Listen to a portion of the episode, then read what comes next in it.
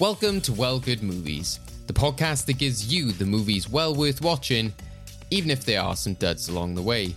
Combining questions, trivia, and games, every episode we're challenged to watch a piece of film history to decide whether it deserves to be remembered for all time in our movie vault.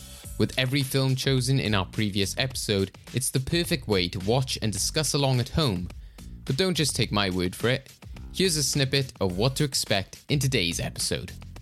I like I came out of it being like, what a peculiar film. Like I've broken Craig somehow here.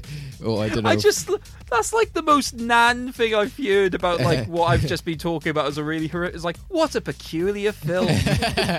oh well, that wasn't very nice, was it? That wasn't a very nice man. All right, Mr. DeMille, I'm ready for my close-up. Are you not entertained? Great Scott!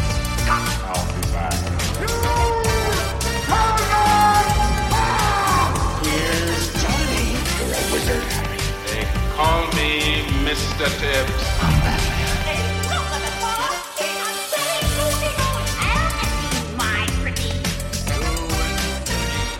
And beyond.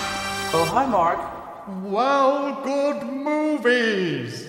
Hello and welcome to Well Good Movies, the podcast that gives you the movies well worth watching, even if there are some duds along the way. I'm your host, David Osger, and I'm joined by someone who often looks at me from a rear window, claiming to look at the birds despite having vertigo. Our very own psycho, Craig McDonald. Hello, Craig. that might actually be the best introduction you've ever given me, and for that I'm I'm genuinely appreciative. Oh, that's good. I've, I've done something right for once.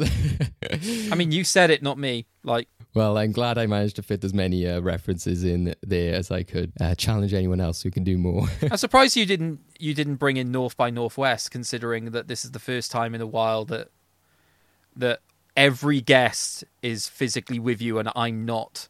So this could literally be the North by Northwest in terms of relationship. True. I did. I did consider you like looking north by northwest, but I was like, nah, that's, that's a bit much. Just keep it to the one word titles. But Okay, yeah, fair enough. We're in a very unique situation today. We feel like we're interviewing Craig, which is always fun. but uh, Craig, last time we were uh, giving everyone an update on the movie vault, but we were also uh, having a catch up on some of the films we've been watching recently. Uh, I was talking about how I enjoyed Chip 'n Dale Rescue Rangers, so I know you've watched it since, Craig, and now I, I just need to ask your opinion because I haven't talked to you about it since. I feel you overhyped that film for me. uh, damn it. Yeah, nice try. Uh, So, okay, so it was enjoyable enough. I think. I think a few things. One, and I was sort of taken out of it quite a lot by the fact that Andy Samberg is just Andy Samberg, and as much as I like the guy, he needs to learn to not always be Andy Samberg. yeah. Also, I found it hilariously hypocritical for a film that was, you know, showing the distinction between 2D and 3D anim- uh, animation to have basically all of their 2D as 3D renders, and they Yeah. look awful. What I will give you, however, is a couple of things I thought was genius. One, I love Will Arnett, so his casting as as like Pete, making everyone think, oh, it's obviously going to be the villain, uh, you know, who obviously clashes with like Mickey and Goofy and a lot of the cartoons. Nope, it is just an incredibly middle-aged, fattening over Peter Pan, voiced by Will Arnett. I thought that was a genius touch, uh, and also you prepared me quite well for the uh, uh, for the ugly character that they use. Who, you're right, absolutely classic, and we can finally discuss ugly Sonic. Yes, I, I I do agree with you. I don't. I might have overhyped it in the sense I was like, I don't think this is a perfect film. Um, I definitely have my problems with it, but I was just so impressed by some of the stuff they was they were able to do, and that was one of them. I was just like, wow, you know, touche, touche, perfect. Yeah. Also, I never thought I would see a Disney film with Randy Marsh as a background character. Yeah, that's what I was so impressed by. There was just so many weird cameos in that film, so many random animated characters, and some real kind of like deep dives into like random animation. So yeah, that that was a shock. And um, apparently, the Ugly Sonic, and I'm glad it panned out this way. Apparently, they were originally going to have Jar Jar Binks, and I was like. So I, I know one of the other guests with us today would agree. I think it was best not done that way. I, I- I think yeah. Ugly Sonic was a much better choice. Yeah, especially considering you know that they would probably still give Jar Jar a relatively normal voice. Um, Mm, true. You know, trying to create this. Oh, I was just doing a character. People didn't didn't like my weird Rastafarian take of an alien. Whereas all Ugly Sonic, they just ran with it. Like he's a member of the CIA. That's incredible. The fact that there would be Sonic out there and ugly Sonic, like Jar oh, Jar Oh, would yeah. just be Jar Jar. And also just the fact that Disney you know, technically got rights to that character. yeah, so just strange. as a character, as opposed to you know how they've gotten like Sonic for like Wreck It Ralph, etc. Well, very different uh, discussion to what we'll be having for the rest of uh, this episode. But uh, yeah, Craig, as we alluded to there at the beginning, uh, we talked about movies well worth watching, despite duds along the way. So just to tease the audience at home, do you think today's movie is a dud or well worth watching? I think this film has aged like fine shit. okay. we'll get to uh, why Craig might think that soon. but for anyone who didn't catch our previous episode, Craig, can you just recap us on what we're watching and how we came to choose this film? Sure. So in our last episode, which weirdly feels like such a long time ago, thanks to that little break, we ended up discussing the Hammer horror. I can't really call it a classic because I'd never heard of it until it was suggested. Of Dr. Jekyll and Sister Hyde, a film that I originally thought was about nuns. Uh, but because of that, I create. Uh, I was able to create the end game, Time to Make a Change, which was all about um, films that are adapted from books or plays, uh, in which our guest Mary uh, was able to be victorious and wanting to give us another film that looks at uh, certain gender politics um, in a frankly quite concerning sense. She gave us uh, Alfred Hitchcock's uh, penultimate film, Frenzy. But also a favorite of Mary's, so we'll have to be careful treading with this one, Craig, as we did with uh, and Sister Hyde. I'm always but- careful treading because I don't want to step in shit. well, we look forward to discussing Frenzy from 1972 and undertaking our usual task of deciding whether it goes into the movie vault, our vault of movies that celebrates chosen films for all time. But luckily, we are not alone today in talking about this film. Uh, we're thrilled to be joined by two of our previous guests. Uh, who are here with us today, as we mentioned, in person. So, first of all, we've got our resident historian and nerd. Hello, Di Hill. Hello. How have you been? How's uh how's the weather cheering up your day? Now it's getting sunnier since the since the winter blues of when we talked about Boxing Day films.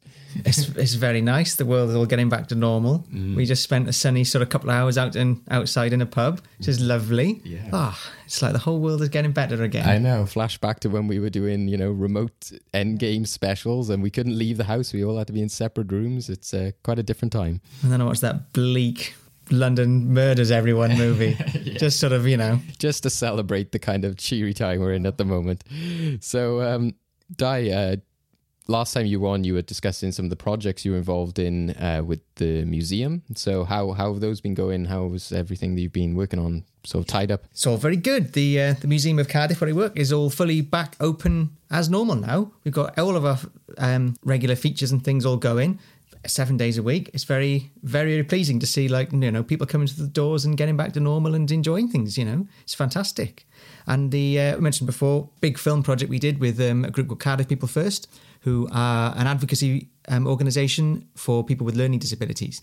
We created a series of films by with them. So if you look up Cardiff People First on YouTube, you can see um, a series of heritage documentaries created by volunteers from the organisation, and they turned out really, really nicely. And uh, yeah, we're very, very pleased. We're always happy to hear about projects going well and sort of uh, picking back up where we've previously discussed them.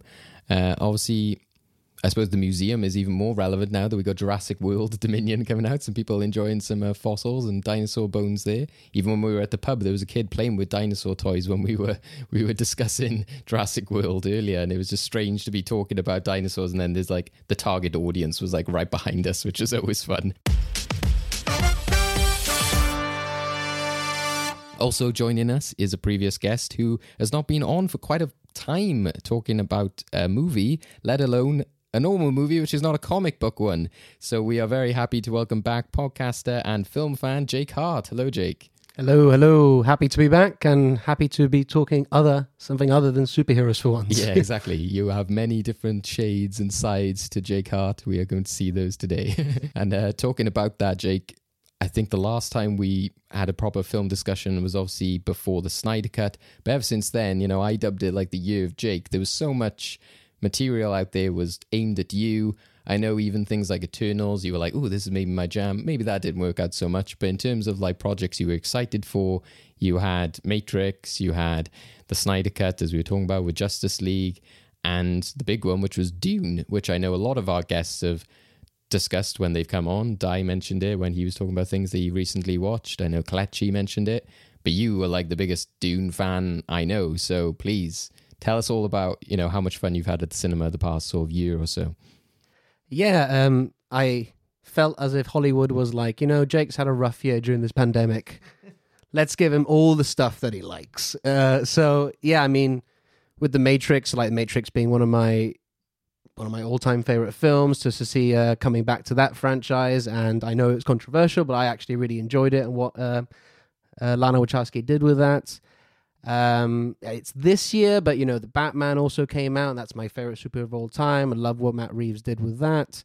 Um, Eternals, you know, I you know me, I'm a big fan of gods and mytho- uh, mythology and all that sort of stuff. So Marvel going into that ter- ter- territory might not have worked out, but I did like some things, and I like Marvel trying to go for those bold, ambitious films more. Shang-Chi as well. Shang-Chi as well. I'm a big martial arts Bruce Lee fan, so yeah, they're ticking all the boxes for me. But yeah, Dune was the big one. Um, a book I've loved since I was a teenager. I think I read it first in high school, and I always felt very much like alone in the Dune fandom. I don't know many people who've read the book or into the you know the the series or watch the older films. I know very little people, so it's really fun now to see everyone getting on the Dune train. What with the recent uh, Denis Villeneuve 2021 film, and yeah, it's good to see people being introduced to Dune and then going, "Oh wow, this is actually so good." It's complex. It's uh, political intrigue. It has amazing characters. It has this huge lore and world. Um, and I think you know that's what Hollywood needs. It needs new big sci-fi franchises and not just relying on the superheroes these days. So, uh, and considering it was also one of those controversial, you know, HBO Max on cinema day and date release, it shows that the audience is wanting these new franchises because even with that, uh, nearly half um, nearly half a billion dollars. So, bring on part two and see where the franchise goes after that. But yeah. What what else are you looking forward to in the year? I know obviously mainly there's one current project which is on at the moment, which you are enjoying. Uh, but I guess even stuff coming up in the year is still mainly TV orientated, I guess. I would say so. I mean, f- for me, the biggest films that I was most anticipating this year have already come out. So, like The Batman, uh, The Northman.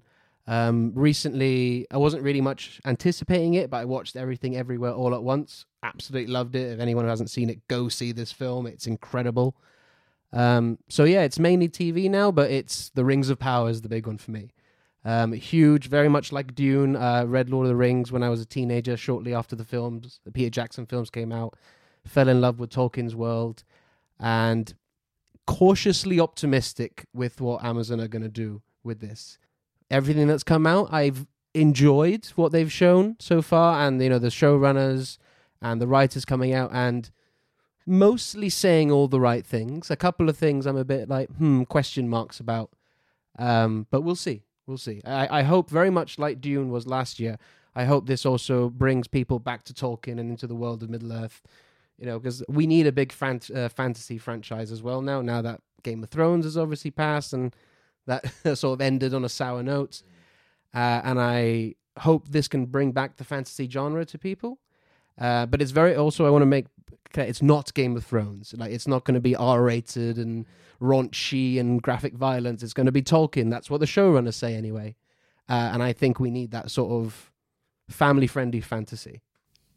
Yeah, and definitely considering the House of the Dragon is coming out, which I uh, the the only thing I'm excited about is like cool, maybe some cool dragon visuals, action. But I just think Matt Smith looks so dumb in that wig. That's, that's all I can think of is Matt Smith in the blonde wig, and I'm like, I don't know if you've seen it die, but especially from his Doctor Who days, I'm like Matt Smith doesn't suit like you know platinum blonde. He just looks ridiculous. What's, what's he doing? Because he's been in Morbius as well. Like he's not picking great No. projects recently.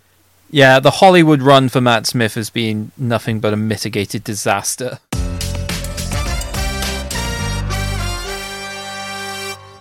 We'll get on now to our main discussion, which is uh, discussing uh, this week's film, which is Frenzy from 1972, as we mentioned earlier, which was suggested by our previous guest, Mary. So, Frenzy is uh, an Alfred Hitchcock film made later in his uh, career.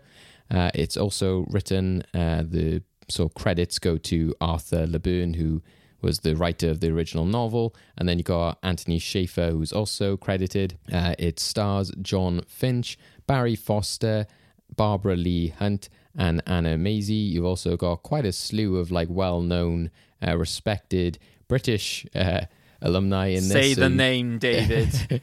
you got Bernard Cribbins. in there this. it is. The only person who matters.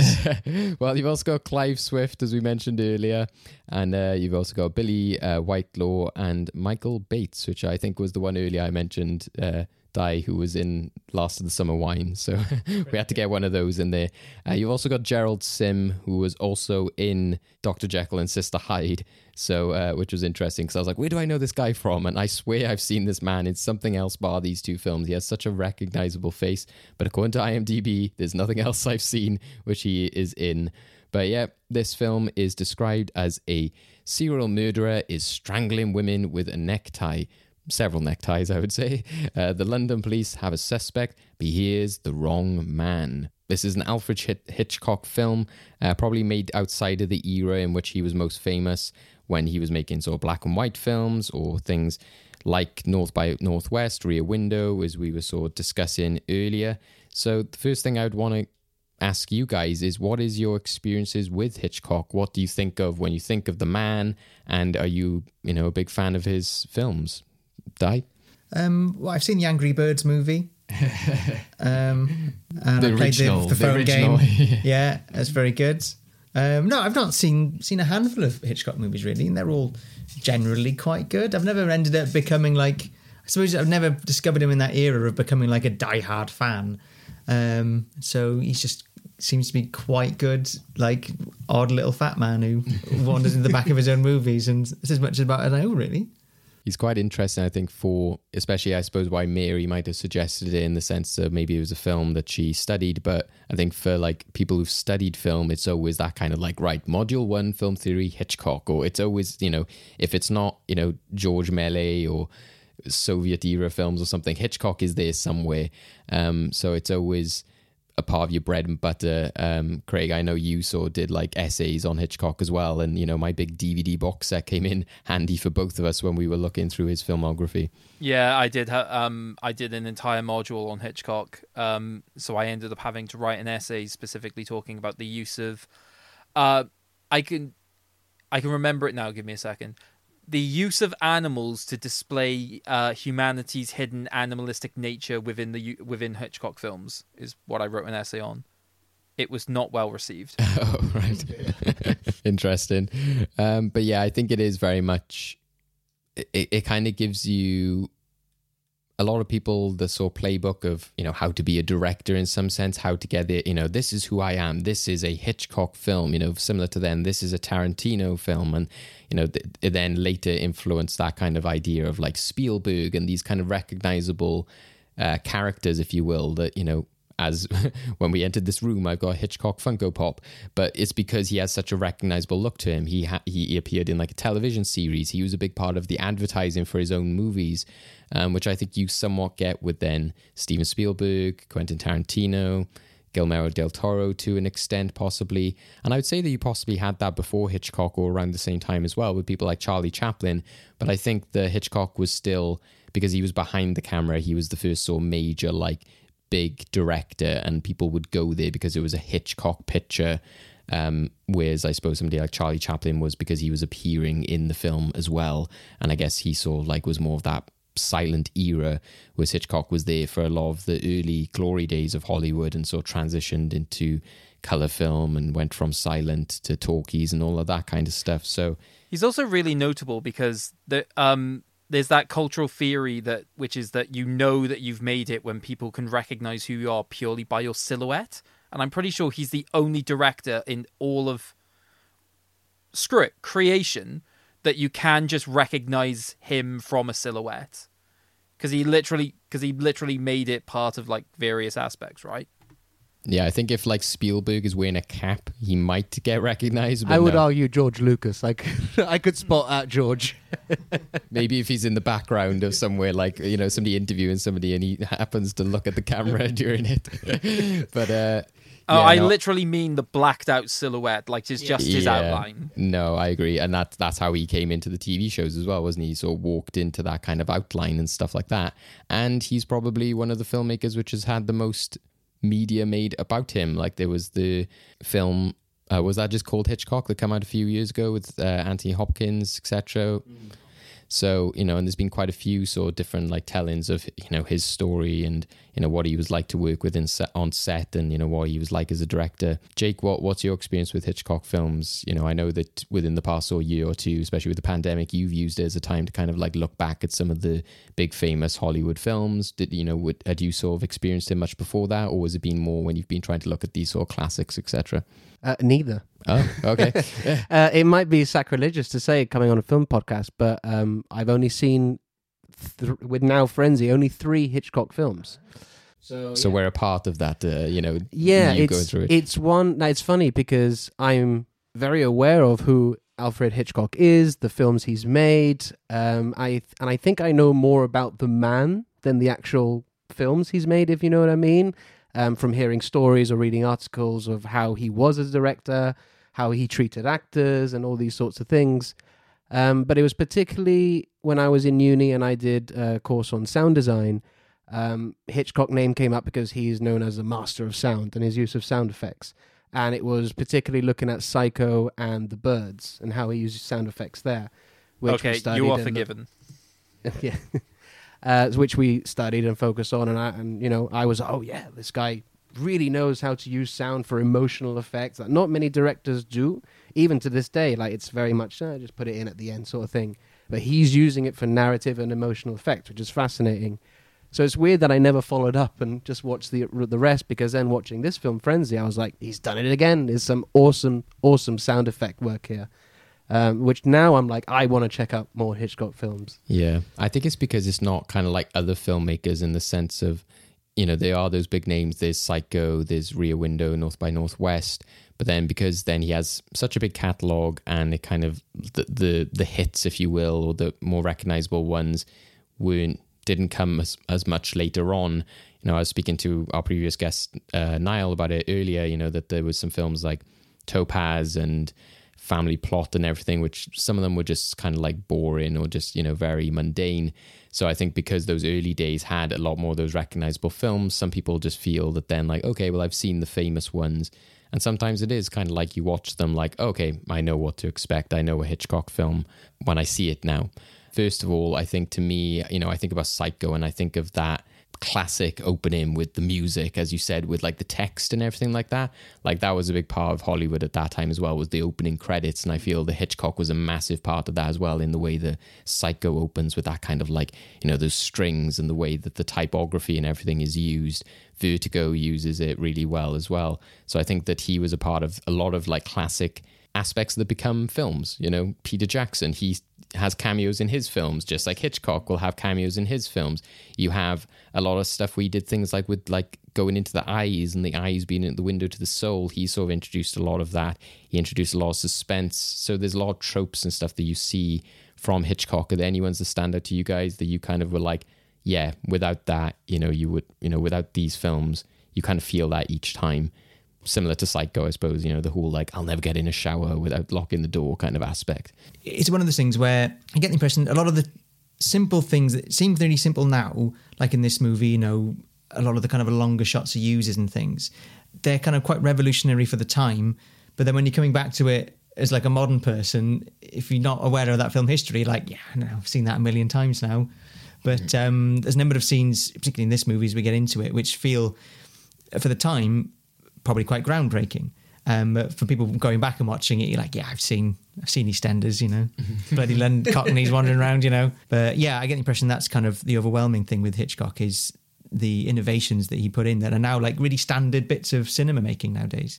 But also, um, I think this is uh, worth pointing out that one of Hitchcock's sort of um, main experiments as well that people don't really talk about because something like Birdman uh, tried to do basically better with with you know more recent technology in order to pull it off was that he was one of the first people to try a film in like which is just one continuous take. So one of his uh, film, uh, one of his films, Rope, which is basically just a stage play just filmed. He he basically wanted to do it in one take, but because they didn't have um, like film canisters large enough at that point, it's just a really awkward. They'll just pick a really dark surface and just out of nowhere just zoom into it. It'll be thing like a chest or a table. It just zooms into this, and in a couple of seconds zooms out, and it's still that scene. And you just know it's just okay. They're clearly changing over the film canister now. Um, so that's always been iconic for me to remember.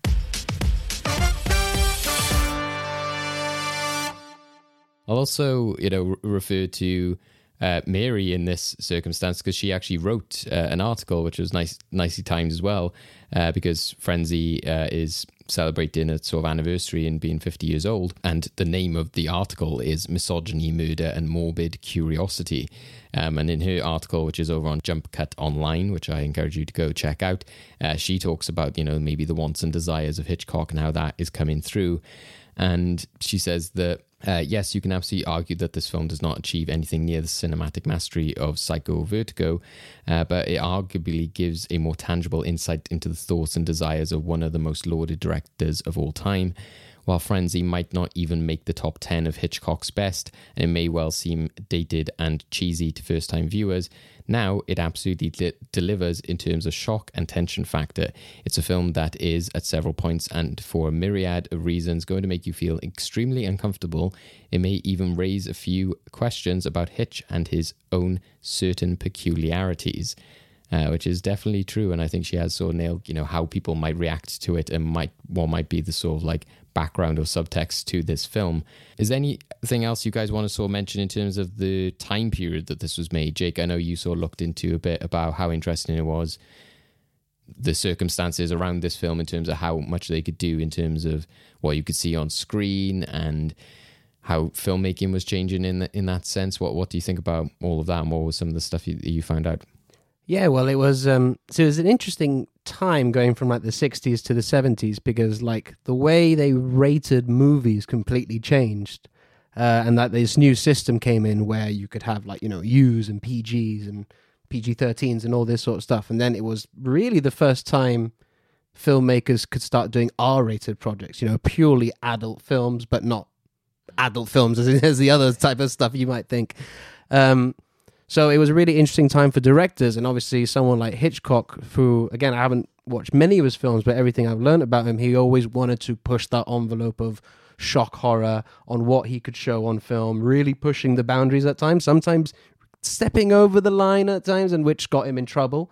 Um, so I can imagine when these new sort of restrictions were lifted in a way, he was like, right, let me try, let me go all out, and I think it shows. Maybe some negativity. Like you know, it's not all worked out. I think there's some problematic areas of this film, but I appreciate him going for it, um, and I think it's very much what Hitchcock wanted to make. Uh, so it's it's an, an auteur film in a way. I think it's interesting as well. Just filmmaking aspect is like how much you see change as in terms of like how you can see Hitchcock go from silent films in terms of like his early days with short films, etc., to then black and white transition into color. And I almost find that something like North by Northwest or Rear Window, even though they're obviously visually fantastic, there seems to be something different about like Frenzy and those type of films in which it seems to be changing the the technical aspects in terms of like the, the vibrancy of the colors you're getting, the sort of like aspect ratios. Um, and the fact that I suppose he is filming in Britain as well, the fact that they were British actors felt very strange to me because you are used to him working with, you know, American talent. And the fact that this film was shot largely in London, which you don't often get. You know, films are set in London, but not so much shot in London, which I thought was interesting. So it was, it was interesting to see that kind of like Hollywood approach almost to it, but still staying quite traditionally rooted in, you know, British values, etc., by having like, you know, British actors showing pubs and all of that kind of stuff. But yeah, I think that this showed quite as, you know, you can see that transition of history and how it sort of changed through Hitchcock's filmography. And yeah, I think the 70s, quite a weird sort of, you know, like time period for having lots of experimental, different type of films. Decade of the Psychos, it was because it was when all the anti-heroes and mm. more focus on like villainous characters was becoming more popular. So yeah, Yeah, exactly. We were mentioning earlier, Di, you know, back in the Boxing Day episode, we were saying about Zulu and stuff like that. You know, it's like, oh, they're all British chaps and stuff like that. There's a few British chaps in this film, but more like the Cockneys and stuff like that. But when you think of the 70s, do you think of like a film like this, or, you know, is there other ones that come to mind? Well, I mean, what this film does in particular is it really brings that era to life from that almost like a social history aspect. It's it's almost a win a, and a love letter really to that era. Um, the way it brings together that fruit market, which apparently grew up around all fruit markets and stuff, and you can see that it's he's put so much detail into how everyone is moving around and the amount of people in every single scene. There's about 10 or 11, a dozen or so actors milling around, picking up bags, moving things. Mm. And like there's, there's a number of scenes in pubs and they're just rammed full of people who are all chatting about different things and knowing each other. And um, and then when it moves into people's kind of more private lives, and you know we'll talk later with you know the inspector and his wife and stuff. It's so much of that era with the wife kind of suddenly starting to discover foreign food and stuff, and the and the the reaction these kind of old you know London blokes have to it and everything. Um, so yeah, if you want to see that kind of snapshot of a really real kind of working class view of of London in the seventies, you won't get any better than this film, really. Definitely, yeah. And yeah, we've had a lot of different experiences with going into that era, as we said, with Dr. Jekyll and Sister Hyde. Now, this, you know, things like, even though it was, you know, earlier, but then Italian Job, like you said, Jake, there was that that different mix of more like anti-heroes. You got a lot of more like the resurgence of horror and stuff like that. So a lot of darker kind of stuff which kind of suits hitchcock i guess.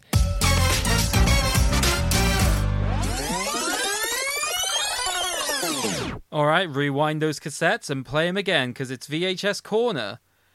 So this week we've- we've tasked Jake with telling us a little bit about this film. So what have you got for us, Jake? All right, so yeah, uh, looking up on this film, I found some interesting facts on the beginnings, the during, and the after. Uh, so, Frenzy, as was mentioned earlier, was adapted from Arthur La Bern's novel Goodbye Piccadilly, Farewell Leicester Square, which was published in 1966 and is believed that Hitchcock read it during the autumn 1970 while looking for a new project after the, the disappointment of Topaz. And apparently, he later told Rebecca journalists, The book was sent to me by the publisher. I was attracted by the market and by the central figure, an Air Force man who is always a loser. Today is the day of non hero, isn't it? Alluding to what we said earlier. Um, another fact which I found really interesting as well is that um, originally Henry Mancini was originally composed to score the film. However, in December 1971, Hitchcock attended the final recording sessions and outright rejected the score uh, due to it sounding too similar to Bernard Herrmann, who he'd worked previously in his other films. And apparently, he said, Look, if I want Herrmann, I'd ask for Herrmann. Uh, so he sacked him, and then after rejecting that score, he hired British composer Ron Goodwin to provide him with the new score, and was done very quickly between December and the release of this film. British uh, legendary uh, actor Michael Caine was originally the first pick for the role of the serial killer in this film, but uh, he refused the part. Apparently, didn't want to be associated with that role. Uh, which is interesting to see the later films he did in his life.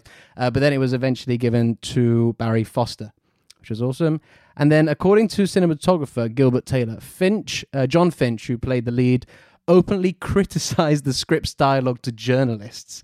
Uh, which made Hitchcock so angry that he almost recast that role as well. Uh, so, a lot of controversy in the production of this film, it seems. And uh, by all accounts, it seems Hitchcock acted very coolly towards Jon Finch during filming, insisting that he stick to the character's written dialogue. Uh, apparently, they even like did uh, different shots to like to not have Finch in the camera as much and stuff as a sort of like you know a bit of a spite there. So interesting. And then uh, this is one that I love. I love this one. Like during the shoot in Covent Garden, apparently an old man came up to Hitchcock and said to him, "I remember your father here in the market." And then Hitchcock's father was actually a very successful greengrocer back in the day, had a chain of stores. Uh, Hitchcock was very delighted with this, sat down with the old man, they had a long talk, and then he treated him to a meal and sent him off on his way. Which I think that's really, really nice. So that those are my five facts on this film.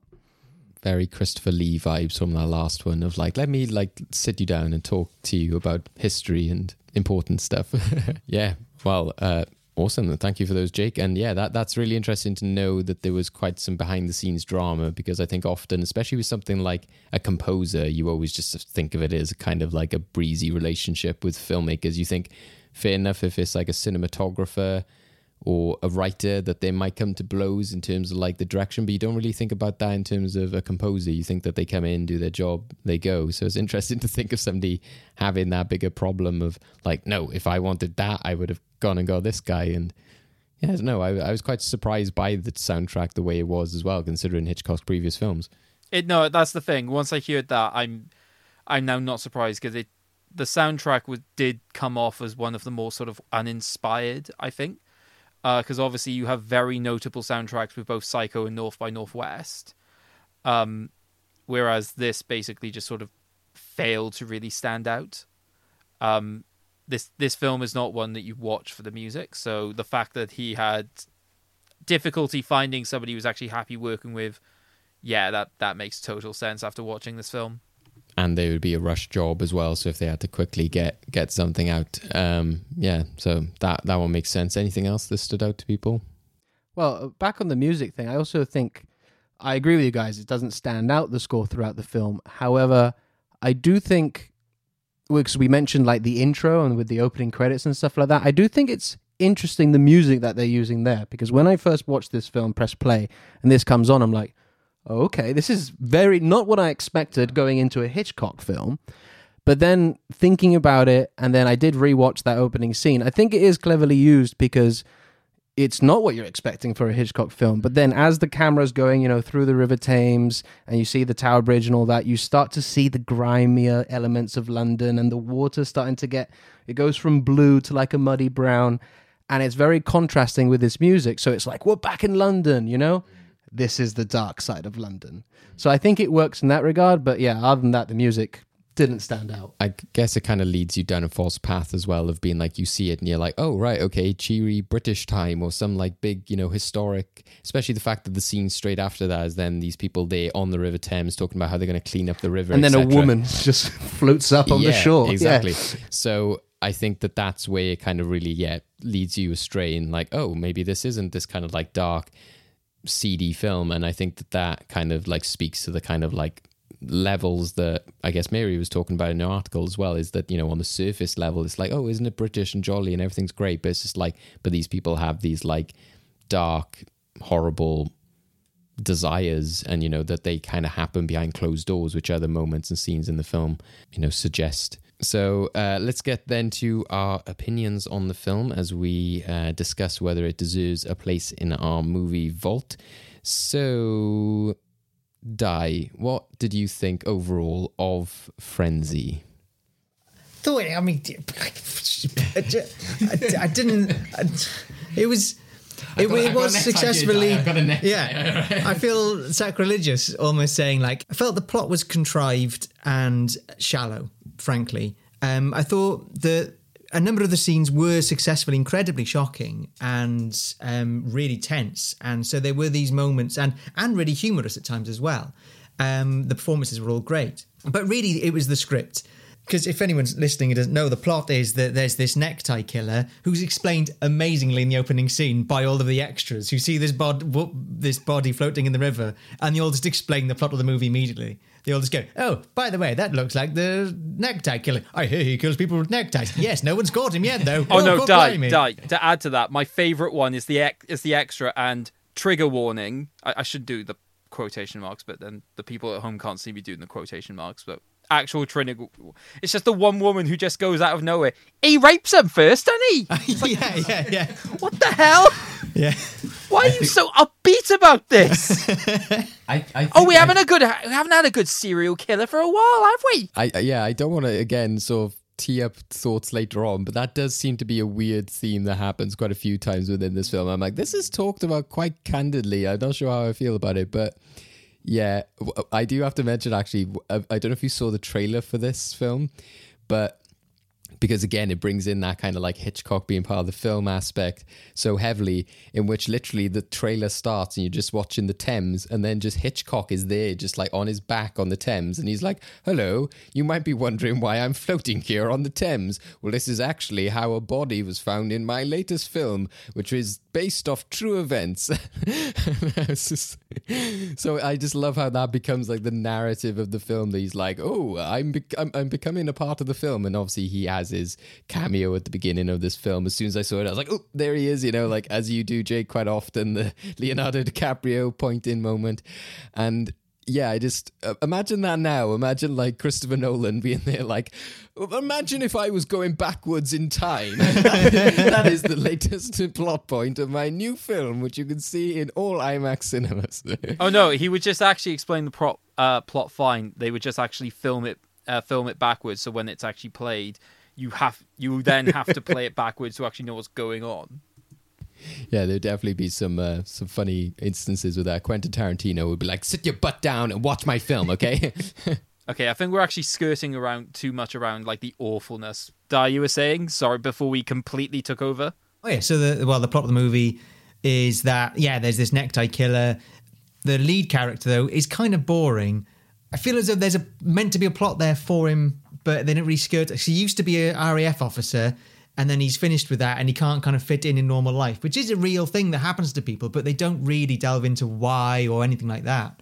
And basically, he gets accused of these necktie murders because he just happens to be nearby at the time, basically.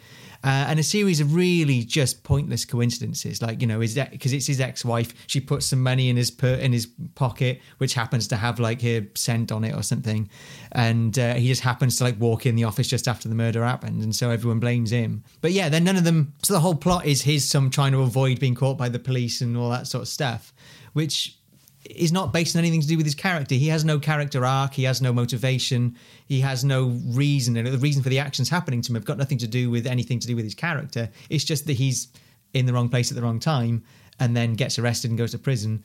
And then at the ending, it's pretty disappointing, really. He just breaks out and they just walk into a room and see the necktie killer in there and they're like, gotcha.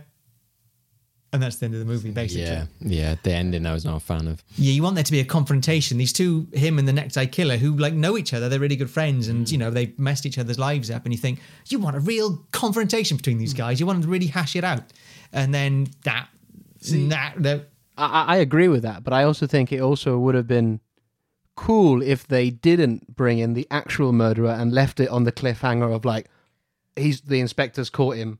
Yeah, yeah, I think that if, if you didn't bring the actual murder in, if you left it on that ambiguous ending, I think that would have worked better. absolutely. Or if he just stayed in prison and not got, you know, um, or if I, I, I kind of felt as though, particularly with this necktie killer, the idea that there's a really strong idea in there that with someone who is, you know, a, a murderer and stuff, that idea of how now that he's got someone locked up for the crime that he's been doing, he's going to have to like change his MO sort of thing, you know, or stop killing people. Otherwise, people will realize they got the wrong man. So, how does he cope with that? That would be really fun to see. Like, how did this guy who really, I bloody love murdering. Oh, now I, don't bloody hell, I'm a victim of my own success.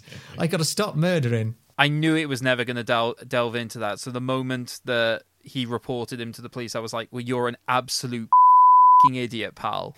You have literally yeah. got rid of your your own alibi. You in- you have an incentive to make sure that he isn't caught for as long as possible, so you can just keep on doing whatever you want." Yeah, that would be a really fun movie if he's following what's his name, um, Blaney. Um, if he's like following him round on the run and committing murders and every step he goes, that'd be really fun.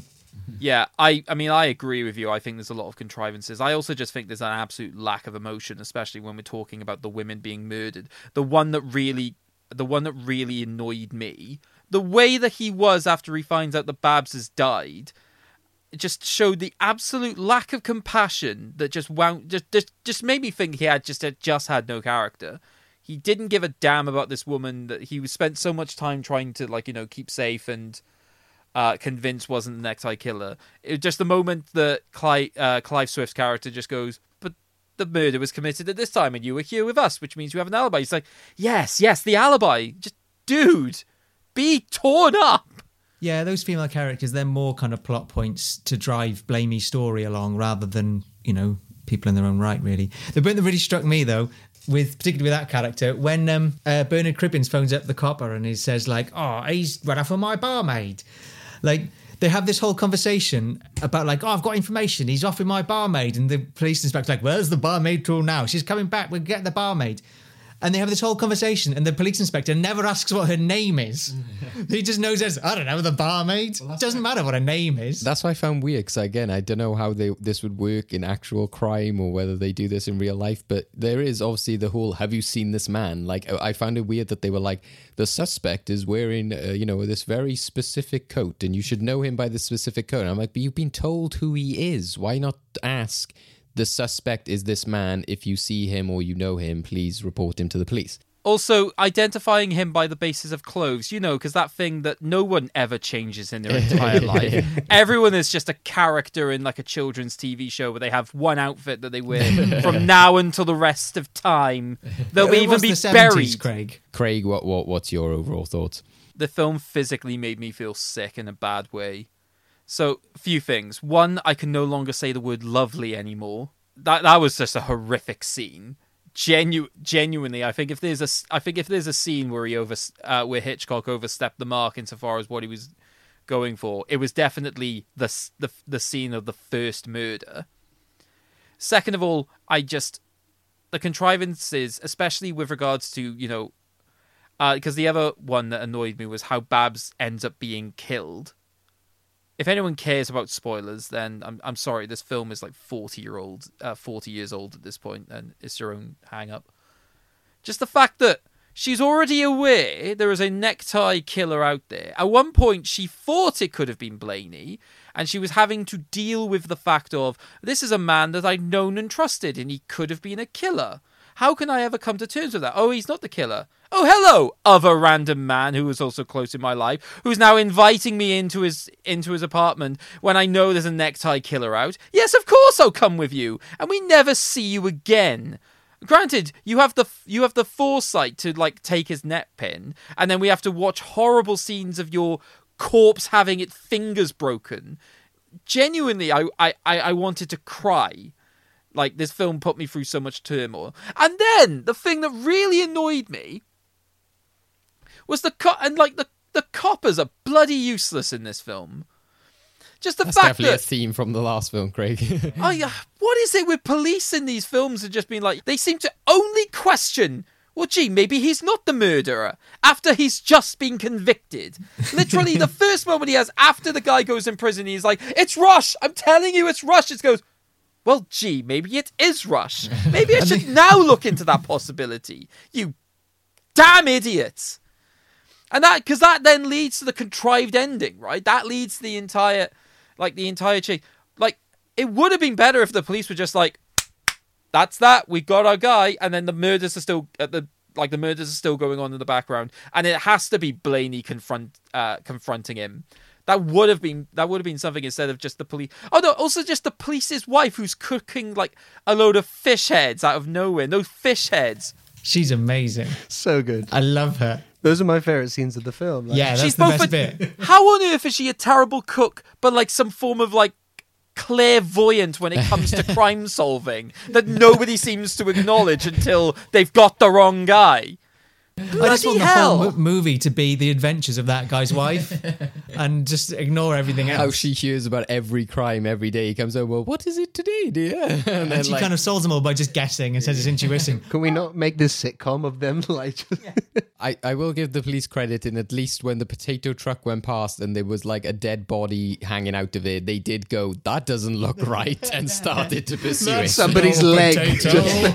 and I yeah, and that did make me go, oh, like when it came out, I was like, Jesus, because at first I didn't think the sack was still on half of the body, so I was like, what the hell is that? And I was like, okay, thankfully it's just the legs coming out of the sack because I didn't know if the body had just sort of mangled itself as it fell down, but.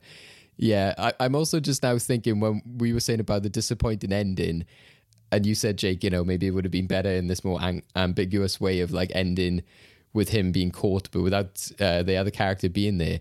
Maybe if they really wanted to be revolutionary, then the guy could have looked at the officer and gone, I've always liked you, officer.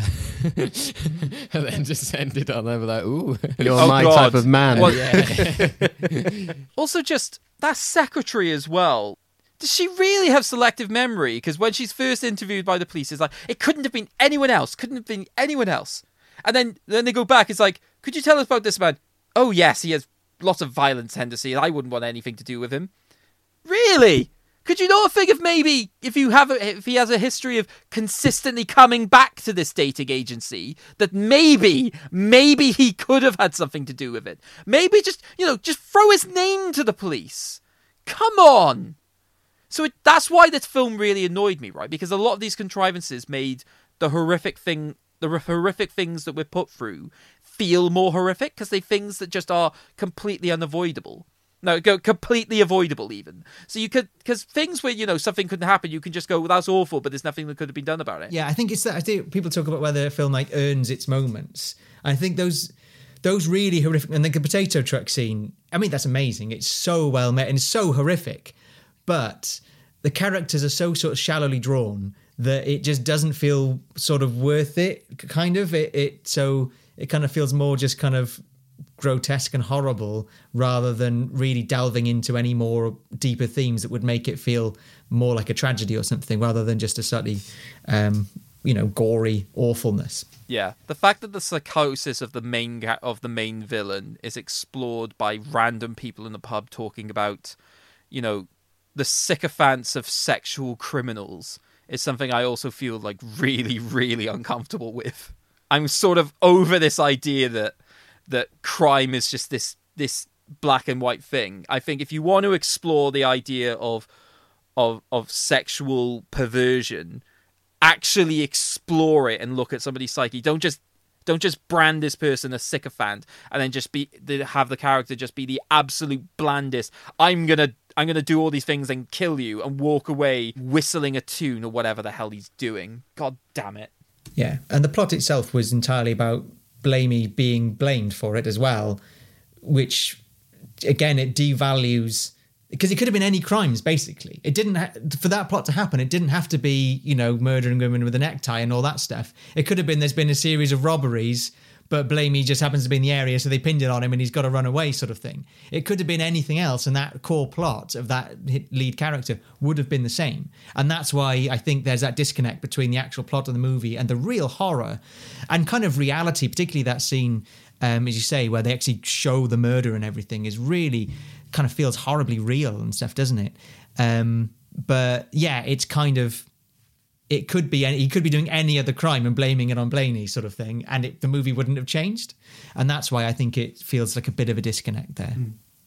I think yeah. I think for me, like overall, I I like I came out of it being like, what a peculiar film. Like throughout it, I was just thinking, what an odd film this is. Like, what's strange. Like you know, I I, I think I was glad I watched it because it was not like many films I've seen before in terms of like that strange blend of like comedy almost and weird decisions and disturbing imagery. I've broken Craig somehow here, or I don't know. I just that's like the most nan thing I've heard about like what I've just been talking about as a really horrific. It's like what a peculiar film.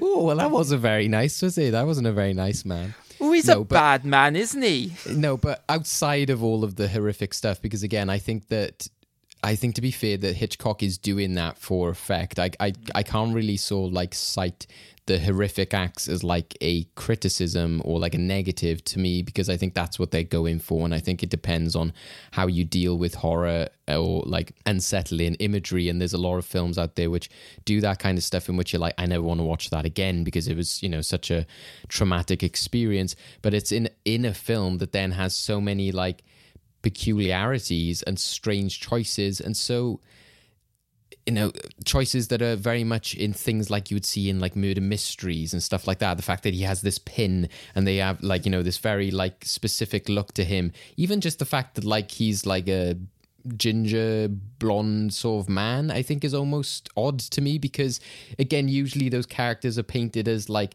a certain look to them whereas i see that kind of man especially in that era and think of like the sweeney or something.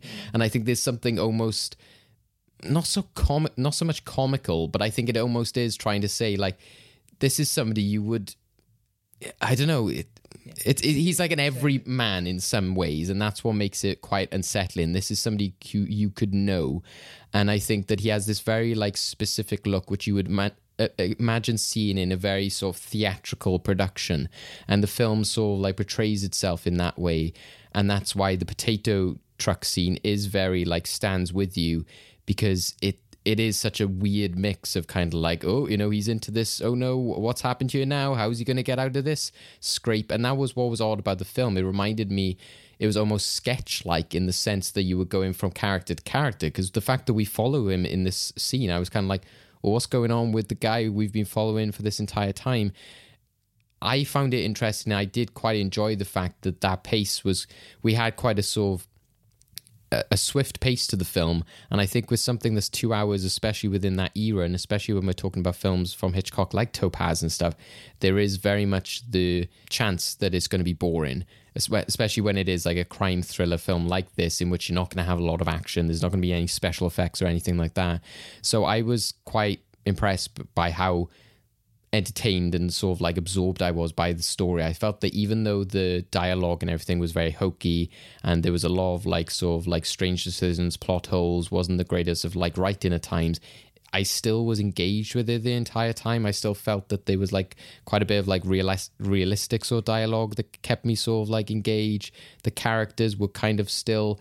I felt that the the performers were doing enough to kind of keep it theatrical. They knew the type of film that they were in. I think Hitchcock was giving them a certain direction of, as we were saying before, to have that kind of like theatrical play like aspect to it that still made me kind of like enjoy the theatricality of it. So yeah, I just kind came kind of came out of it not knowing what to think, finding the disturbing stuff. Yes, very disturbing, and kind of stayed with me.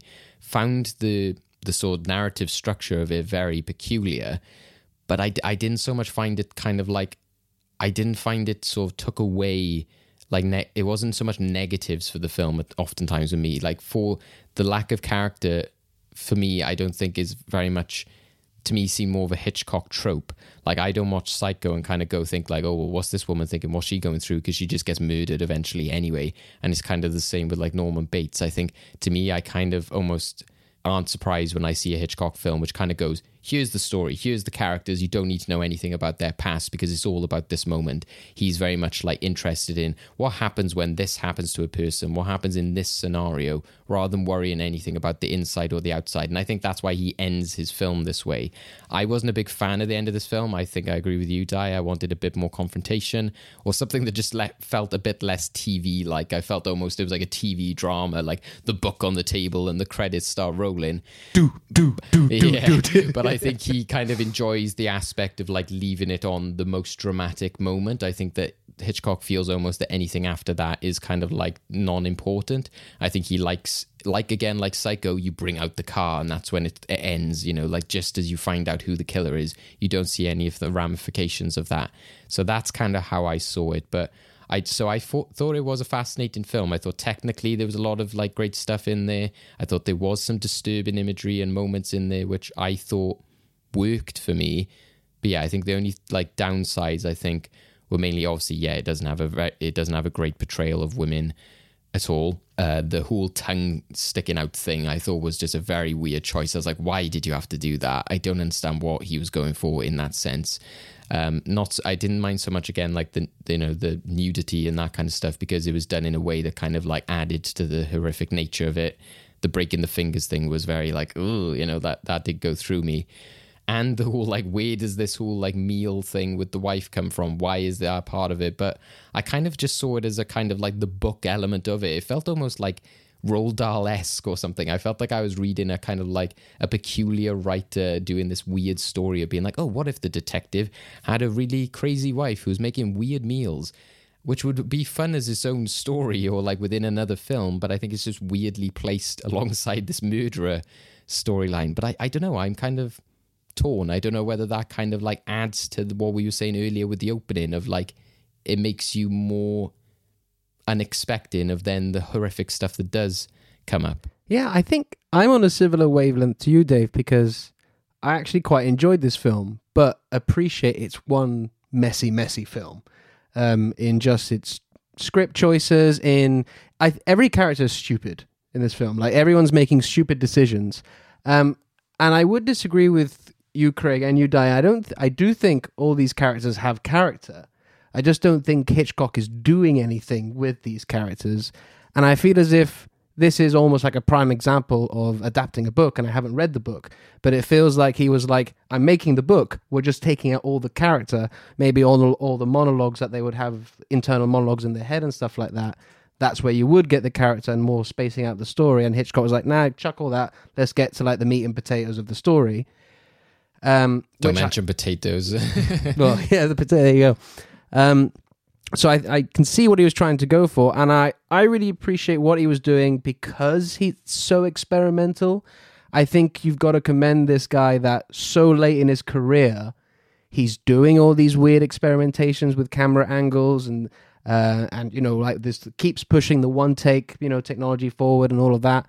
Um, and to like mix up comedy with this dark story as well. I think it's really interesting. I don't think it works all the time, but I think because of its messiness, I kind of really appreciated it in a way. So yeah, that's where I sort of land with it. I think it's still very problematic in its use of women, and oddly enough, I think what's more disturbing to me was how candid the language was about women, more than the actual graphic, you know, sexual assaults. I actually thought, you know, when they're in the pub and um, somebody's they, they're talking about a murder and they said, oh, she was also sexually assaulted, and then one of the guys, oh, so there's a silver lining. Then I was like, oh wow, like that's how is that a silver lining? Like, so I found the language very problematic in this film, and I, I it doesn't hold up today in that regard. But I think in terms of the other characters and like with the the serial killer, um, I feel as if that is what a serial killer would do. Like a lot of these serial killers, the ones you learn about anyway, um, are very narcissistic. Um, it's almost a bit of a game to them that they they almost want to be caught in a way. Like it is that sort of playing with the police and stuff. You know, even they mentioned Jack the Ripper. He was one who always used to play with the police and so-called send them pieces of body parts and all that sort of stuff. Um, so the cockiness, the stupidity of him, I buy in the character. But I, I agree. I think they could have done more with the other characters to just oomph up the film. I think there's a really good film in here somewhere, but it's just got lost somewhere when adapting like the script from the book. I I think. think I would have kept it to the four, like the two men, the two women. I don't think. I think they should have just taken the police officer out of it. As much as I enjoy, I know Oh, that's, I- it's- that's the. I, I think that's the best part of the film because because it's such a dark and dreary film, and you're like, oh, these are. I hate all these characters because I think they're intentionally all meant to be horrible. Even the Blaney, like he's not a nice guy, which is why when he's being accused of the wrong man, you're kind of like, yeah, lock him up as well. As He's probably done something. That's the thing. That's why it's hard to support him because he says, you know, I'm going to go kill him for what That's he's what done. I Like, mean, he's yeah. like, I'll make you do what you've like set me up to do, and I'm like, that doesn't make us want to then support you. Yeah, and- you should then be like, set him free. You know, I'm like, you know, when you watch something like I think um, Changeling with An- Angelina Jolie, you know that she's like being locked up because by the police, and it's a wrong thing to do, and you're like, they're like, get her out. You know, you're supporting this character. Where's this? You're like. Yeah, maybe it's better the years in there, you know. Well, yeah, that's one of the core things I think that goes wrong. I think it's it's that story of Blaney that's so kind of rubbish that it really just brings the whole thing down. Um, and to say when he's arrested and sentenced, it doesn't really feel like an injustice because actually all the evidence is is real. Like they've got all this evidence against him. There's no other suspect, and you're like, yeah, fair enough, kind of the way that it goes. And um, but that kind of raises. I really felt watching the movie that it a thing that would have completely changed, but uh, would have been very realistic and actually relates to a book I've been reading recently. Would be if um, Blaney wasn't a white man, because this narrative of you know black men being stitched up for murders when they were just in the area is real. Um, so there's a guy in Cardiff um, called uh, Masood Hussein Mattan. Um, let's check his name so I don't get his surname wrong. Um, yeah, Mattan. But he was from uh, Tiger Bay down in Cardiff. Um, and he was just in the vicinity when a, a, a woman was murdered. But because he was Somali and didn't speak very much English, and some other local bloke took, didn't really like him, and he'd married a, a- a Welsh woman as well, which a lot of people didn't like. So, yeah, they arrested him. He couldn't speak English properly at the trial. They didn't get him an interpreter, and he got hung. Wow. Um, he's actually the first person to be posthumously um, exonerated. So in the nineties, um, you know, a, an investigation was opened and they they exonerated him for the murder. But by then he, it was too late; he'd been executed. But yeah, so that's one of the things I think that makes that Blaney character feel so kind of rubbish and shallow is that all this stuff that's happening to him it's not really injustice it's not that the it's not that there's something wrong with society that's causing him to be blamed you know if it was someone like you know Mattan who was being blamed purely because he was black and in the area he was Somalian and in the area but with Blaney eh, you know it's just whatever like it's just it's just a series of coincidences. It's not that everybody's prejudiced against him. It's not that he's got some problem that's making it unjust the way he's being treated so therefore he's not an interesting Yeah, character and the thing is, I also found you have people throughout the film who are actually trying to help him, and he's just being horrible to them. Yeah, like yeah. even like in that when he's staying at that guy's apartment, you know, and uh, he, the guy's like, "Oh, I'll help you," and he's like, "Oh, you know. But I would say maybe that's part of the point. But yeah, go on, greg my big question is why is this something that Hitchcock necessarily wanted to make? Because from VHS Corner, it was said that the thing that attracted him about the book was about the about the actual protagonist, an ex Air Force that was just down on his luck. But just apart from the circumstances in which it was in, it didn't really didn't really seem to do anything for the actual basis of the story whatsoever, right? I, I think it works within the idea of like when you're it, again. That's why I of was thinking. oh, is this in- David Interpreter role coming back into things now? N- no, like in terms of the murder mystery aspect I was talking about earlier, is that the the fact that throughout it, then you're then seeing like, oh well, he has a history of like uh, he was violent to his wife, and that's why he did it. And he was like, oh well, that was only done so we could get our divorce done quicker. So it's almost that they're, they're, they're doing all these things to kind of like explain away why that wouldn't be questioned more trial. It would be used to be used against him which I think somewhat works in a way. You're like, okay, you're, you're setting up this like case for why he should go to prison or why the police would think this of him, that he's very down on his luck. He's had a lot of bad luck in that sense.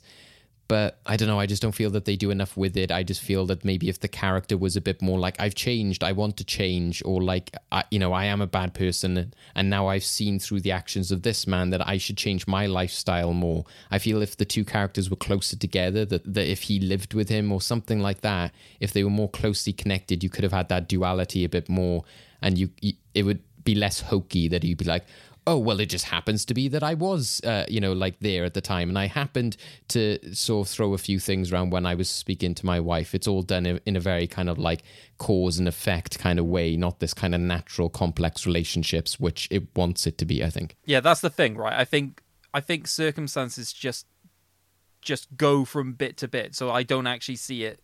Even though the film sort of goes by quickly, I just don't think anything actually sort of flows really. That's why that's why I just don't find it. A, I just don't find it a gripping thriller. I find I find the moments of the actual crimes tense, but his actual story of uh, a wronged man, I just I just don't actually see him go. He's through not any- really wronged, is he? is no, he's not a. He's not. He's just doesn't go through any struggle. So I don't. I just feel nothing for him.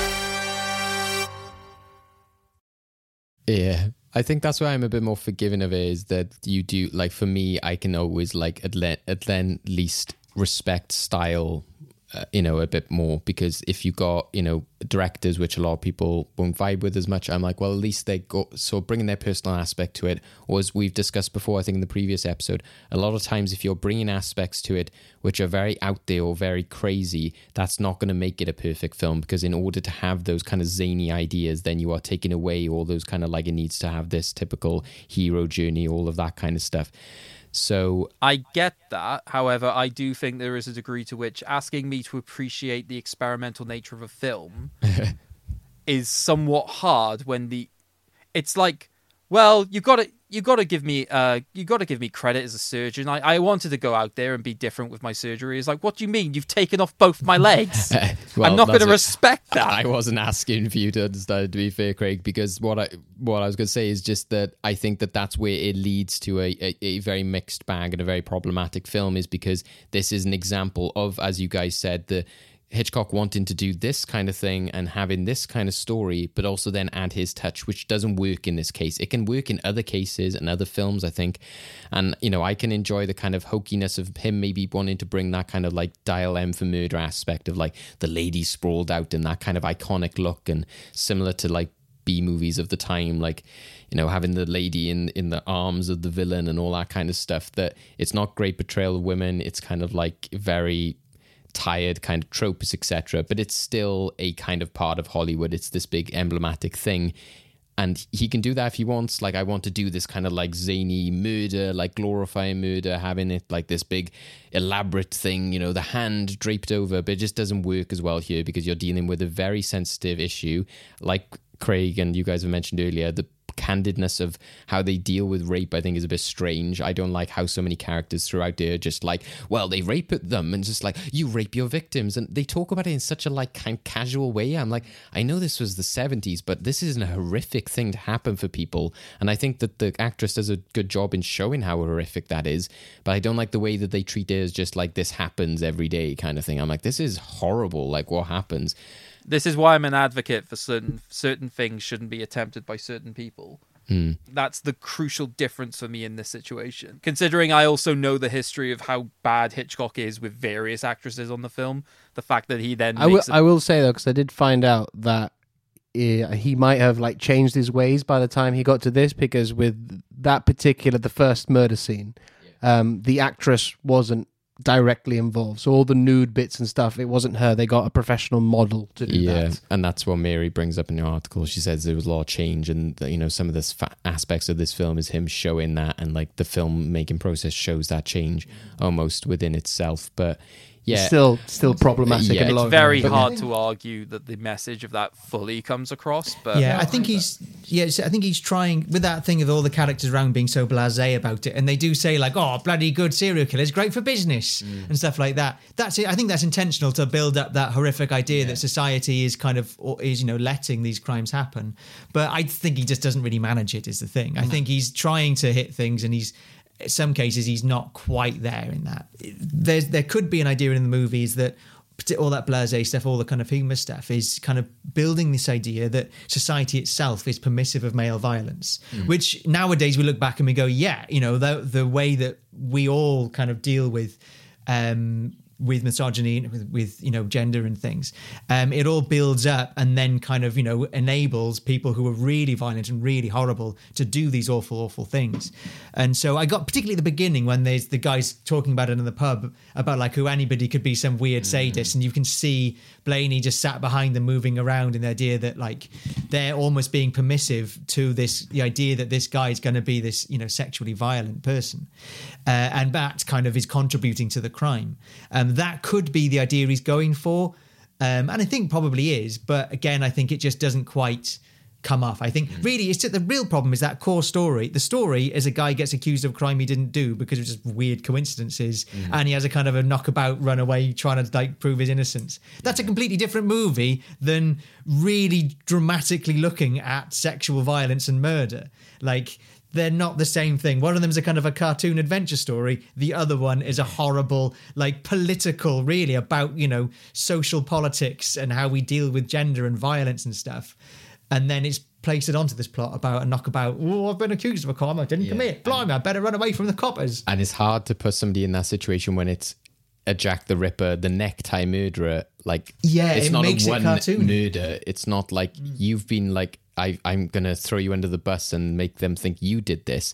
It's very hard to do that. Like, oh, you've been doing all of these. You know, they might have evidence of why he killed that one woman, the second woman. But what I love again about the incompetency of the police of like, you've been brought in because you have killed uh, Barbara da da da and da da da da da and several others. And I'm like, well, what about all the other women? The woman in the Thames. What's the evidence for her? Like, you're just suggesting that he killed all of them. It's just like, so that. Well, that to the me thing is, you, bizarre. you ha- like, um, I probably know more about this than I should, but it's because um, my partner is studying criminology, so I get things. Oh, okay. I thought you were going to be like, I probably know more of this, but when you're transport when when you're transporting a, a body. uh, no, but it's um. You also have to remember like fingerprints and all that sort of DNA stuff didn't come in until the late seventies, early eighties, really. Police, unfortunately, sometimes uh, want to just wrap up the case as quickly as possible, and they will blame it on whoever's the easiest to blame, and they will just lump all the other charges on them because uh, you know now it's not so much the case. Well, in in some cases it is, unfortunately. But then it just would have been easier. Yep, you killed all these people because you're the necktie murderer, and they all got killed by a necktie.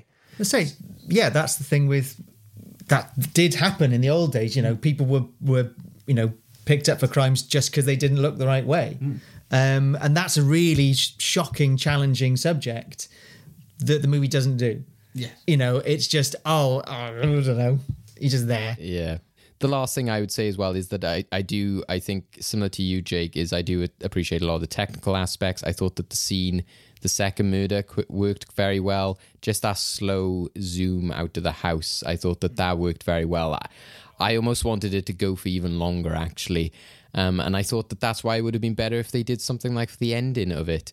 Um, I like how it begins though, because in the first murder, um, like how they allude to the second murder is that line of "You're my kind of woman." yeah, exactly. And I think that's really cleverly done by because in the book they show that murder, Mm, right. and I think it was tastefully done in this regard to not show the second murder because we know we've seen the first one, we know what's going to happen. We don't need to see it again. So that piece of dialogue knows you know exactly what's about to happen, and then you have that amazing one take camera shot. I think it's really well done. That's why I think of that when you're coming out and then you see the building. It's you suddenly get all the sound of the bustling streets of London. Mm, yeah. Exactly. And I think that's in a way really haunting because you have life just carrying on as it is, and behind closed doors, this horrible act is happening. and there's a house with like all like flowers in the windows that it looks quite quaint and everything. I think that's what Hitchcock really captured to you well was the the feel of London, that feeling of anything could be happening behind closed doors. The fact that when that happened at the dating agency, whatever you want to call it, that he just walked out and it wasn't a kind of like somebody's seen him, he's done this. He just sort of like casually walked away as what might happen in real life. And even those women who went past, there was like a scream when that woman re- uh, found her dead colleague, and they just carried on. I was just Yeah. like, um, excuse me, go upstairs and like uh, look into that. But but I did appreciate that it was shot in London captured that idea. And I was pretty sure even some of the pubs, I was like, I feel like I've been to those pubs. Like they, you know, all those ones that are so famous around, you know, Covent Garden, etc. So. A lot of great technical stuff here. The conversation they have through the fruit market, I'm not so sure about that. That was looked a lot like the man was tripping over himself as he was trying to back up, following themselves by re- Tripped over a couple of apples. yeah, Yeah. I appreciated the effort. I liked, as you guys were saying earlier, that there was a lot of people in the background busy doing their thing. There was a lot of good direct direction there, I thought, from Hitchcock. So we now go to our usual segment, which is to decide Does Frenzy from 1972 deserve to be remembered for all time and gain the honor of a place in our movie vault? I think I know what Craig's answer is. Oh, you actually still want me to say it? Yeah. Okay. Yeah. All right then. I thought you were going to be like angry. I thought you were going to be like, no. No. Di, what do you think? Nah, I think it's, you know, not really that worth talking about, to be honest. It's sort of. It's it's intentional. I think a lot of the details in it. I think it's really well crafted. I think it's just the kind of overall actual, as I say, the plotting of it just wears it down and ends up being a little bit mediocre. To be honest. Jake? I would like to say yes, but ultimately I'm going to go with no. There's just just a few things that doesn't quite reach the mark for me. As much as I did enjoy it in a lot in a lot of uh, ways, no, not one. I think people should be. Oh, you have to watch this film. I think if you've watched like fifty, uh, sorry, like forty of Hitchcock's films, and you're like, "What's the next one?" Oh yeah, watch that one then. Yeah, And I don't think it even says that much about the subject either. It's going for it's not No. a masterpiece of a thriller because the the plot is not thrilling. You know exactly what's going on all the time, and as a sort of a horror, you know, it doesn't really hit any of the marks fully. It doesn't really quite achieve any of the different things it's trying to get. So you might as well just watch any number of different movies. Yeah. Honestly, if you just if you want to watch an interesting version of this film, just watch Psycho. But even if you want to kind of see strange examples of like mismatches of genres, I would say, oh, well, go watch this, see how sometimes it doesn't work, how like director's style can maybe get in the way of certain films, weird blends of comedy and, you know, thrillers, horror. You know, go watch this by all means. And I think I agree with, you know, Mary. I think it is worth remembering, worth looking at, but I'm not sure it would be worth of like, you know, honor of a movie vault. I don't want to say the same argument for what I said with Dr. Jekyll and Sister Hyde of being like, well, Mary, by her own admission, has said that Psycho and other films, you know, would be in the top 10 and this might not be one of the best Hitchcock films. I think she is right in the sense that, you know, this is important to look at, especially from the perspective of Hitchcock and like the, the behind the scenes stuff and what it represents for him and maybe the time and how we've progressed since then, getting a great view of London. But not everyone's going to have that context when watching the film. And I think when it stands alone on its own, it doesn't present that self within the film.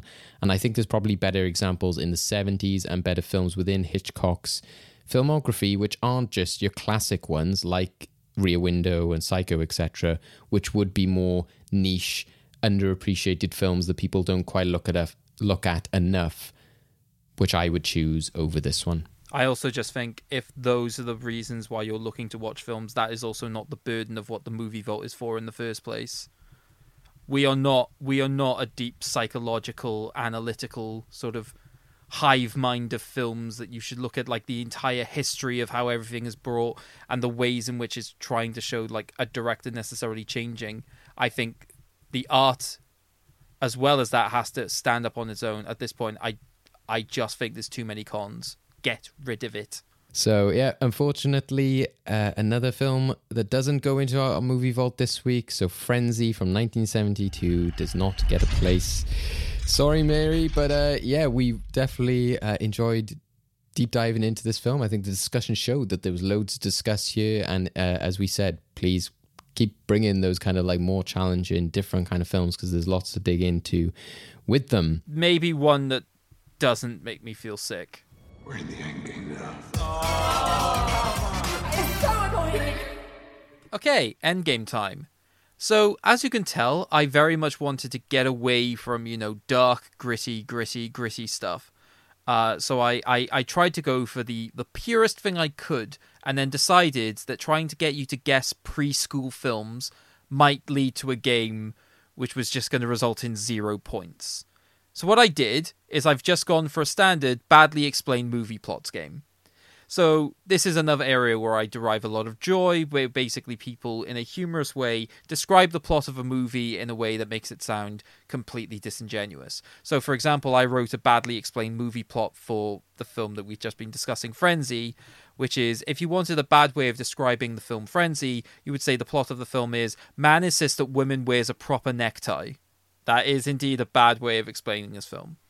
Basically, what I'm going to do is I'm going to give, I'm going to uh, go through one by one. I'm going to give you a badly explained movie plot, and I want you to tell me what the original movie is.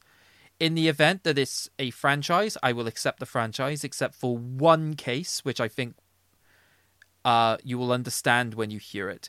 But just to let you know what we're playing for, as usual, you'll be playing for the opportunity to choose the film that we discuss next week. So you have an option of either one of uh, a film of mine, a film of David's, or a film of your own choosing. Something that's in some way related to themes that we've been discussing in this episode, just so we keep the train going. So, to give them an idea of what we're playing for, David, give us a little information about your film. Okay, so my film is from 1975, so not too far off the uh, time that this uh, film Frenzy came out. And this is going with the sort of genres of the crime uh, film, but obviously with what we discussed today, there were a lot of comedic elements in there. And as Craig rightfully pointed out, we need to sort of like lighten the tone a bit. So I'm going for an all out comedy. I think the 70s were a great time for comedies.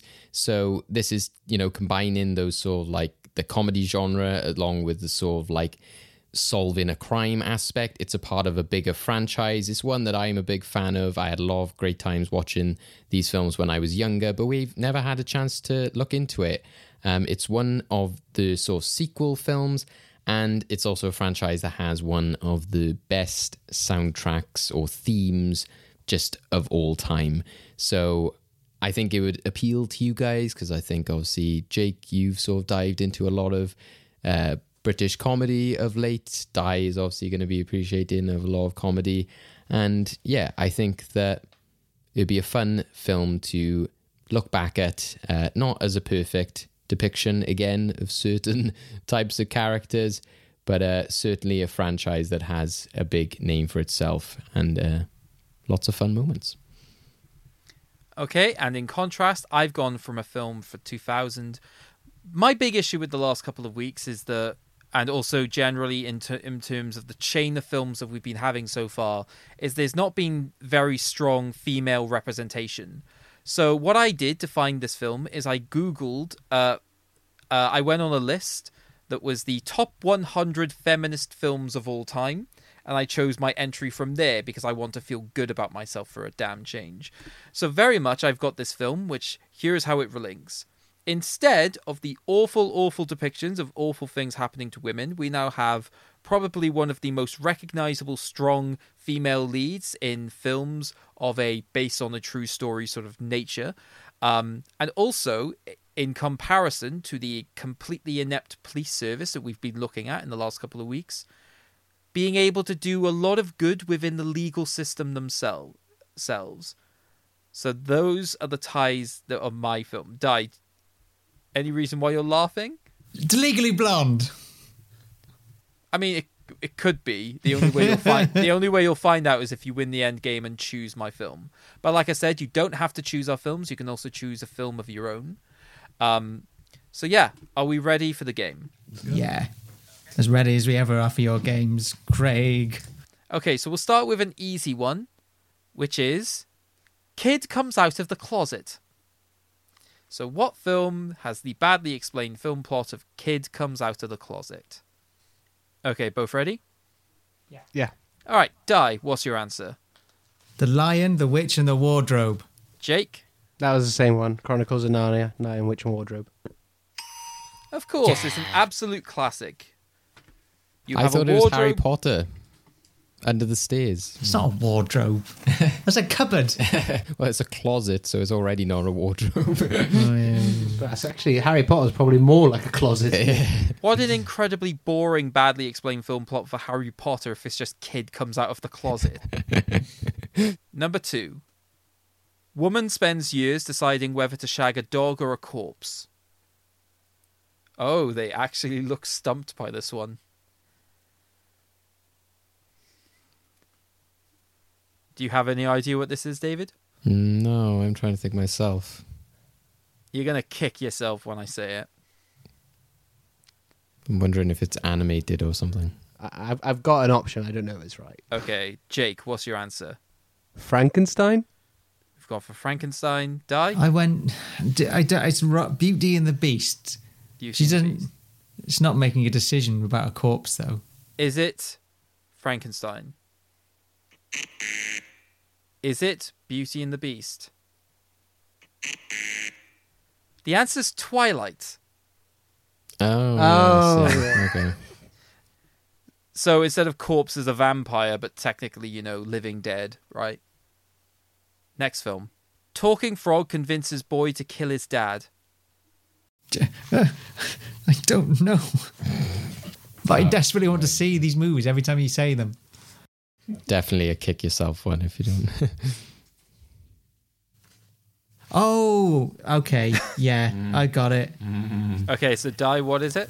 Empire Strikes Back. Jake? Oh, I know. Princess and the Frog, I've heard. Is it Princess and the Frog? no. Is it Empire Strikes Back?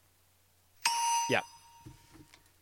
It is indeed Yoda training Luke to defeat Darth Vader. if that happened to Princess and the Frog, wow, just like the prince gets changed to the frog, it's like kill your dad. wow. Oh, I mean, if you like that, you're going to love the next couple. So, number four Paranoid billionaire afraid of immigrant. Oh no, I realised I spelt mine wrong. I no idea. I mean, this one. does that matter given that I cannot see what you've No, written? but it's just a really, really stupid misspelling. Okay. Oh, wait, no, I've got it. Okay, so Jake, what probably is got it? it right then, because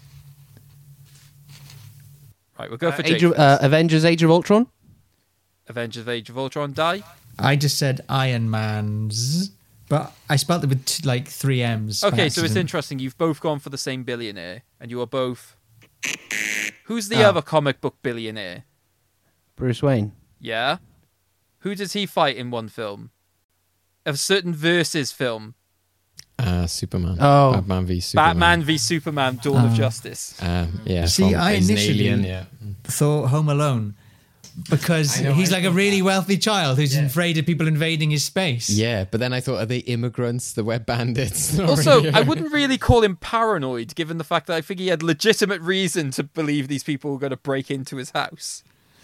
Yeah, I suppose. But they had legitimate reasons for doing so because they Okay. didn't like that little boy. Number, f- I mean, speaking of little boy, number five. A young boy discovers that having hard wood in your hand can lead to all sorts of magic. Oh. Oh, actually, that's that could. Could it, Jake? Mm-hmm. All right, Di. Harry Potter. Harry Potter. Yeah, of course, it's Harry Potter. Number six. Billions of dollars in subsidies for a potato farmer. Frenzy. Say that again. Billions of dollars in subsidies for a potato farmer. Any idea, David? I'm trying to think whether there's some sort of clever, like pun here or not. it's the dollars that has also made me think. Hmm. Why is it the dollars that stopped Well, you? in terms of like if Craig, uh, if Jake had a point, but then I'm like, what's dollars? I'm just thinking of any like, is there some bad joke about Irish characters? Yeah, that's what I'm thinking. More like chips or something. Ah. I mean, again, David, you're really going to hate yourself when the answer comes up. Right, I'm actually going to go for a timeout in a minute. so- Yeah, I've, I've no idea. All right, five, four, three, two, one. Titanic. Anything? Titanic. Jake, nothing. Uh, Frenzy, I suppose. Is it? Frenzy. Yeah. no. Is it Titanic? Is it Frenzy? It's The Martian.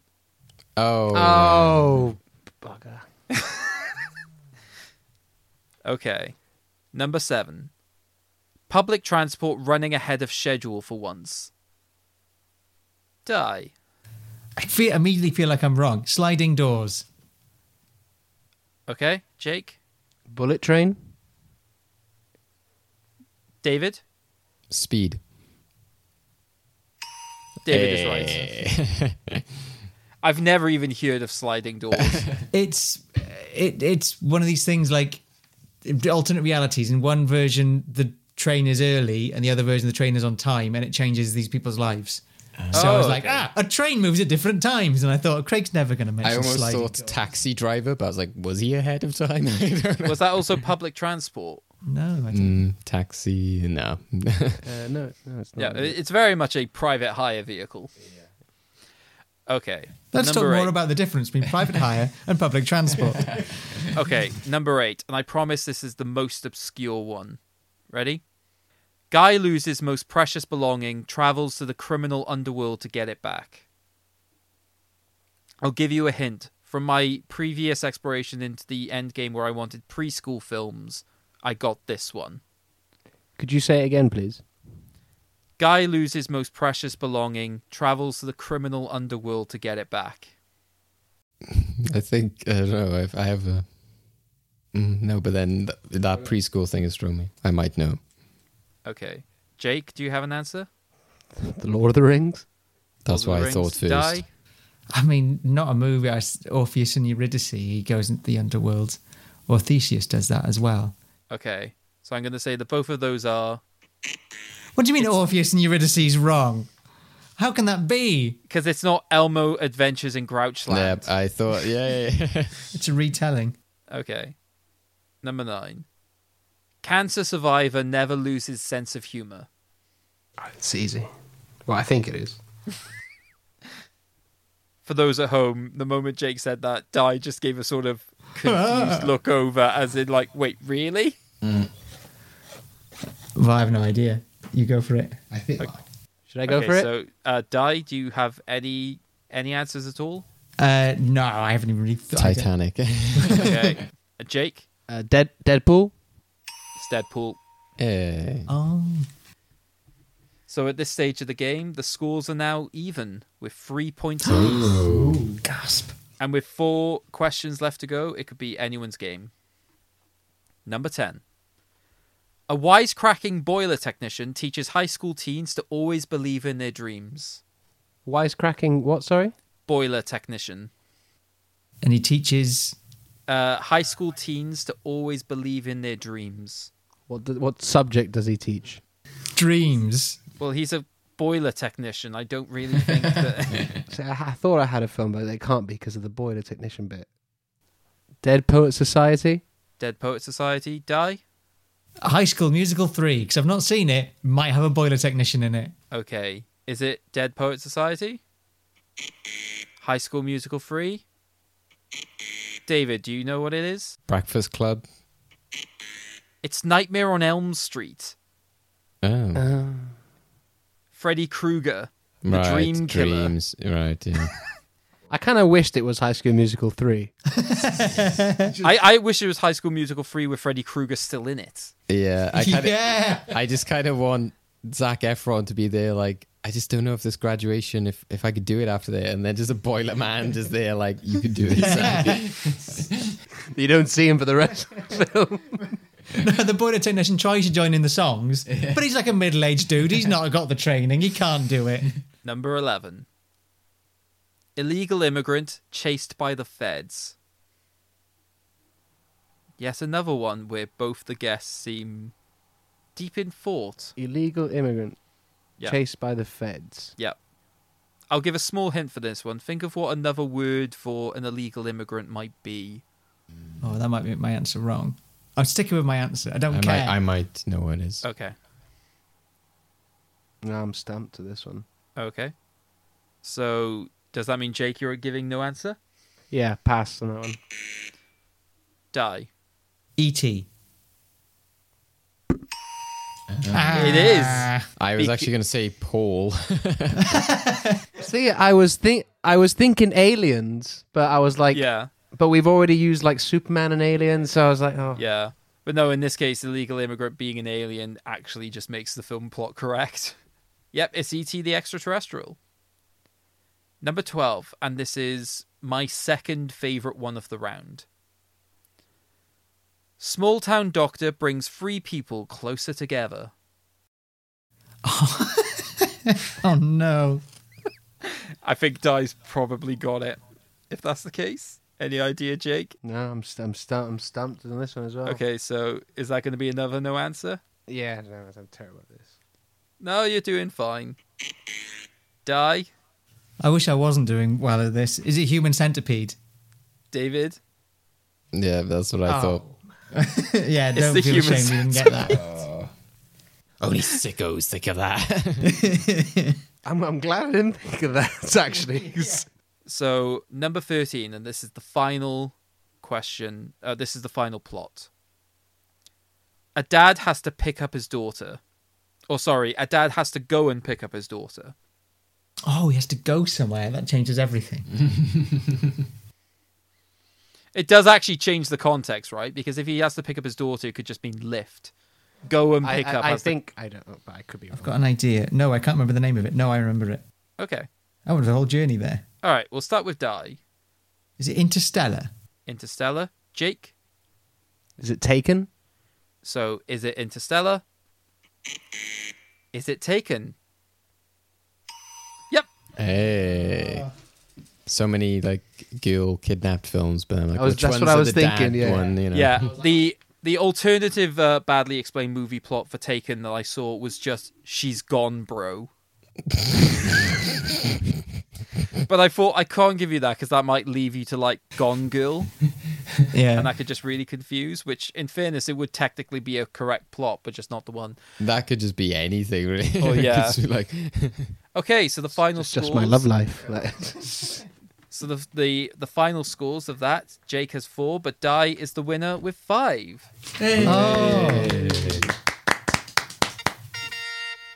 Okay, so like I said, Di, you now get the choice of what we discuss next week. So you either get my film, David's film, or your own film.